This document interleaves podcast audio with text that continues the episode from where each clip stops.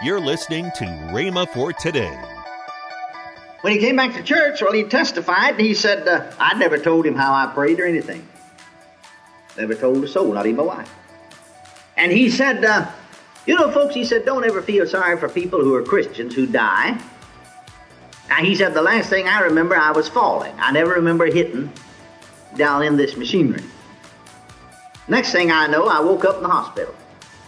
Now, he said, of course, they tell me it's several days. It seemed me like in just a few minutes, but it was several days I was unconscious. But he said, when I did wake up, I never did hurt any. I never had any pain. I was all right. He said, I, I, I actually just sort of had a big time. Amen. He said it was, it was most amazing. Now, he said, while I was unconscious, the only thing I can remember happened, and he said, I, I must have died. You're listening to Rhema for Today with Kenneth and Lynette Hagin. Later in today's program, I'll tell you about this month's special radio offer. Right now, let's join Kenneth E. Hagin with his teaching, Praying with All Kinds of Prayer, Volume 6. I held on to the Lord, but I'd been, this is the third night I've been up, and with, with very little sleep in the daytime, and so about 2 o'clock in the morning I began to fall off sleep. In fact, did fall off asleep. Special nurse every eight hours, and this nurse happened to awake me as she moved around the bed. And when I first looked, I thought, sure, Brother Haynes is dead. And I said uh, to the nurse, Is he dead? She said, I thought he was. But she said, He isn't quite yet, but he will. She said, I know I'm not supposed to talk to you this way, but she said, He'll never, he'll never make it. He'll never make it to 7 o'clock in the morning when I go off. He'll die. When I got up, went out into the hall, our corridor, at about 2 o'clock in the morning in that hospital, and I did just exactly what I suggested you do. I did just exactly what God said do. He said, Put me in remembrance. He said, Let us plead together. He said, Set forth thy cause that thou mayest be justified. And so I said to the Lord, Lord, I'm not going to let him die. I said, uh, first of all, he's only 49 years old. A man 49 years old is not old enough to die. I reminded him, You said in your word, and promised us at least 70 or 80 years. Secondly, I said he's my Sunday school superintendent. Now, I've pastored other churches, and I had a Sunday school superintendent, that is in name at least, everywhere I pastored, but they were always just a figurehead. I did all the work. About all they did was stand up there on Sunday morning. But I said, This man, you never have to bother about him. He does his work. In fact, he usually endeavors to visit every absentee from the whole Sunday school himself every week, besides each teacher doing so. And that was a colossal job, but he did most of it. I mean, he would spend hours visiting in regard to the Sunday school. I said he's the only Sunday school superintendent really I've ever had. The only one of all the churches I've had. He's the only one. Uh, and I said, I need him. There's not another man like minded in our church or Sunday school. And if I need him, you need him. If I need him, you need him. And that's true. Because I said, this isn't my church, it's your church. I'm the under shepherd, but you're the great shepherd. And what I need, you need. And I need him. Second, I said, he's my deacon. He's a deacon in my church. And I said, he always stands right with me, solidly, and all the other men will follow him. I need him. If I need him, you need him. Third, I said he has an influence for good in my town, my city. I've talked to the businessmen, practically every one of them in the city. They have more confidence in him than all the rest of the men put together. If I need him in our church, in our town, he has more influence for good than all the rest of the men and, and businessmen in our city. I have more confidence in him than they do all the rest of the men in my church put together. I knew that. I knew that. I need him. Fifth, I said he gives 20% of his income into the church. Never less than 20%, most of the time 25% of his income into the church. And uh, if, if we take that out, we're almost bankrupt because we're just getting by as it is. Oh, I know you can meet any need, but your ways of meeting need is through men. Are you hearing me? God's not going to rain money down from heaven. He's not a counterfeiter. He's not going to start counterfeiting money and just start it raining down from heaven. Did you hear me? God's way of doing things is through men. You know, Jesus said, Give and it shall be given unto you, good measure, pressed down, shaken together, running over. Shall men give unto your bosom. Isn't that what he said? Shall men give? And so I said, I need him. If I need him, you need him. We need him. If we need him, you need him. This isn't my church. We are the body of Christ. You're the head. What the body needs, the head needs. Are you hearing me? Amen. You know, after all, Paul used that illustration of the human body. Christ is the head, we are the body. Now, if my head needs this right hand, the rest of my body needs this right hand. If my head needs that thumb, then all the rest of the body needs that thumb. And if my body needs that thumb, then my head needs that thumb. And so I said, Lord, we need him. My church needs him. And what we need, you need. And so I'm not going to let him die. Besides that, I said, death is of the enemy, it's of the devil. Death is an enemy, it's not of God. Death is the last enemy that shall be put underfoot, the Bible said. Now, uh, I realize this that God has taken the sting out of death for us. But I said, I, I rebuke death, and I commanded to leave his body in the name of the Lord Jesus Christ of Nazareth. Well, I went back into the room. Brother Haynes is breathing good. He's still on the oxygen tent, but his color looks good. The nurse is reading the magazine. I sat down.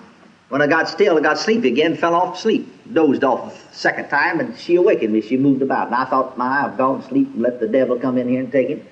And he's died on my hand when I first looked at it.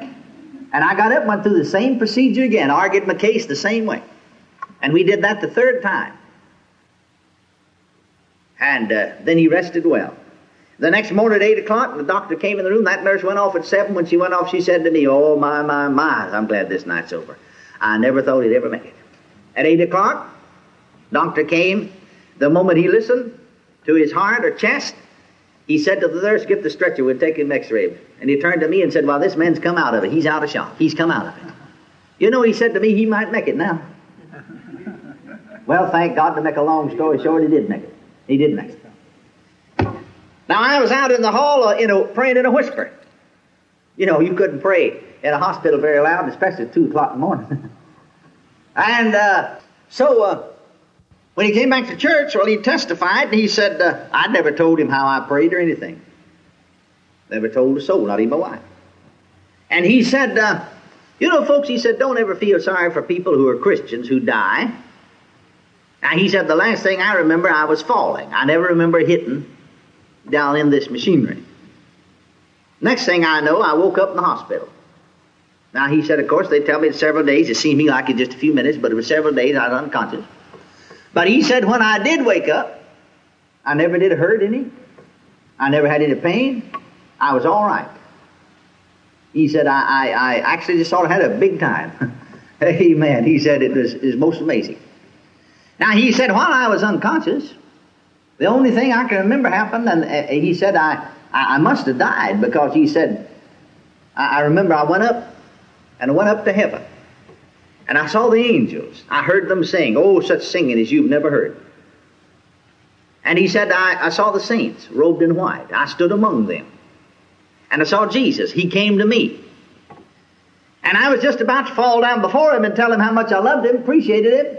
And he pointed his finger to him and said, You're going to have to go back and he said, I said, I don't want to go back. He said, again, he pointed his finger at me and said, You're going to have to go back. And I said, I don't want to go back. And said, He said the third time, You're going to have to go back to the earth. And I said, The third time, I don't want to go back to the earth. And said, He reached around like a person would if he's standing by a window and pulled back a window curtain.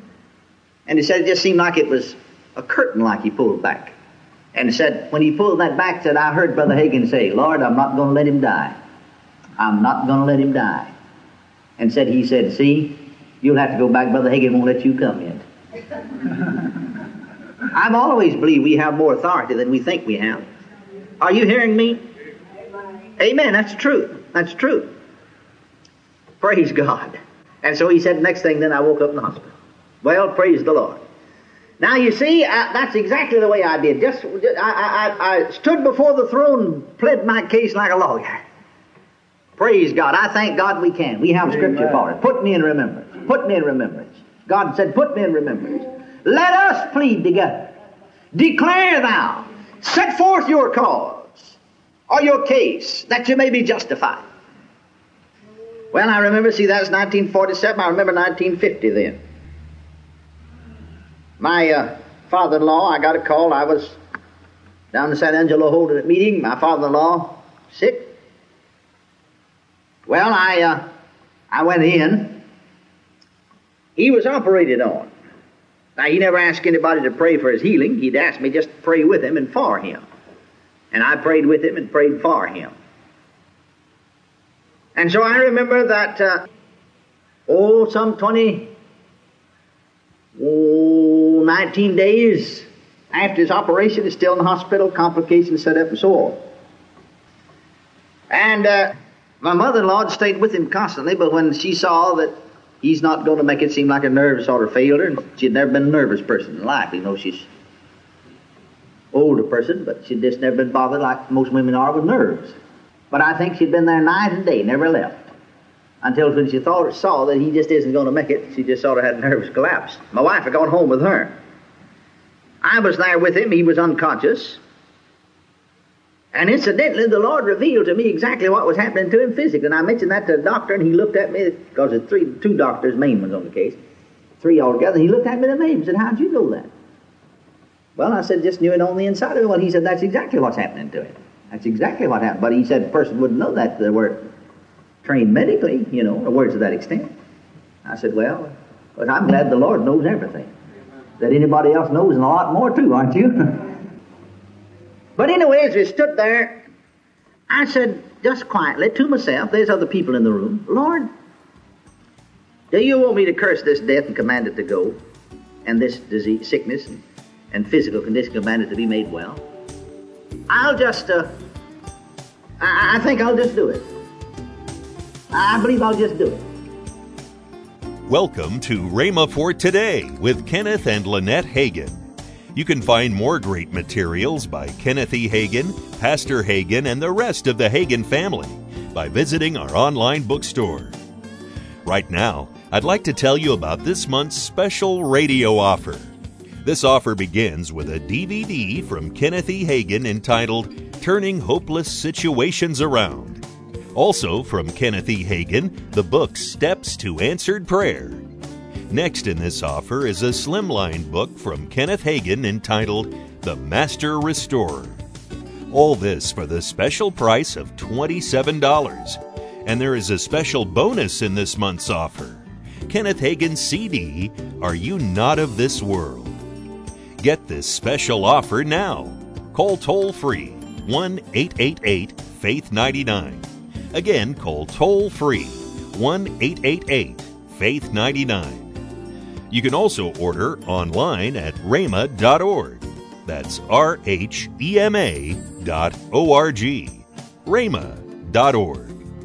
Or if you prefer to write to Kenneth Hagin Ministries, our address is P.O. Box 50126, Tulsa, Oklahoma 74150. We always love to hear from our listeners, so write in or email us today and become a part of Rhema for Today. Right now, let's join Kenneth and Lynette Hagin. Many of you are part of our, what we call our Word Partner Club. And somebody said, Well, what's a Word Partner? Well, it's somebody that prays for us regularly, somebody that sends us an offering at least once a month to help us support this Rhema program and Rhema internationally because we're all over. It's whatever you can afford to send. I mean, it, whatever it is. Yes. Because when it all comes together, That's right. it helps us to be able to get the Word of God out to the world. And we want to thank all of you that are a part of our Word Partner Club and any of you that would like to join. Go to rhema.org slash WPC, which stands Yes. for Word Partner Club, and all the information is there. We'd be so glad to have you. Tomorrow, Kenneth E. Hagin will continue his message on Praying with All Kinds of Prayer, Volume 6. That's tomorrow on Rhema for Today with Kenneth and Lynette Hagin.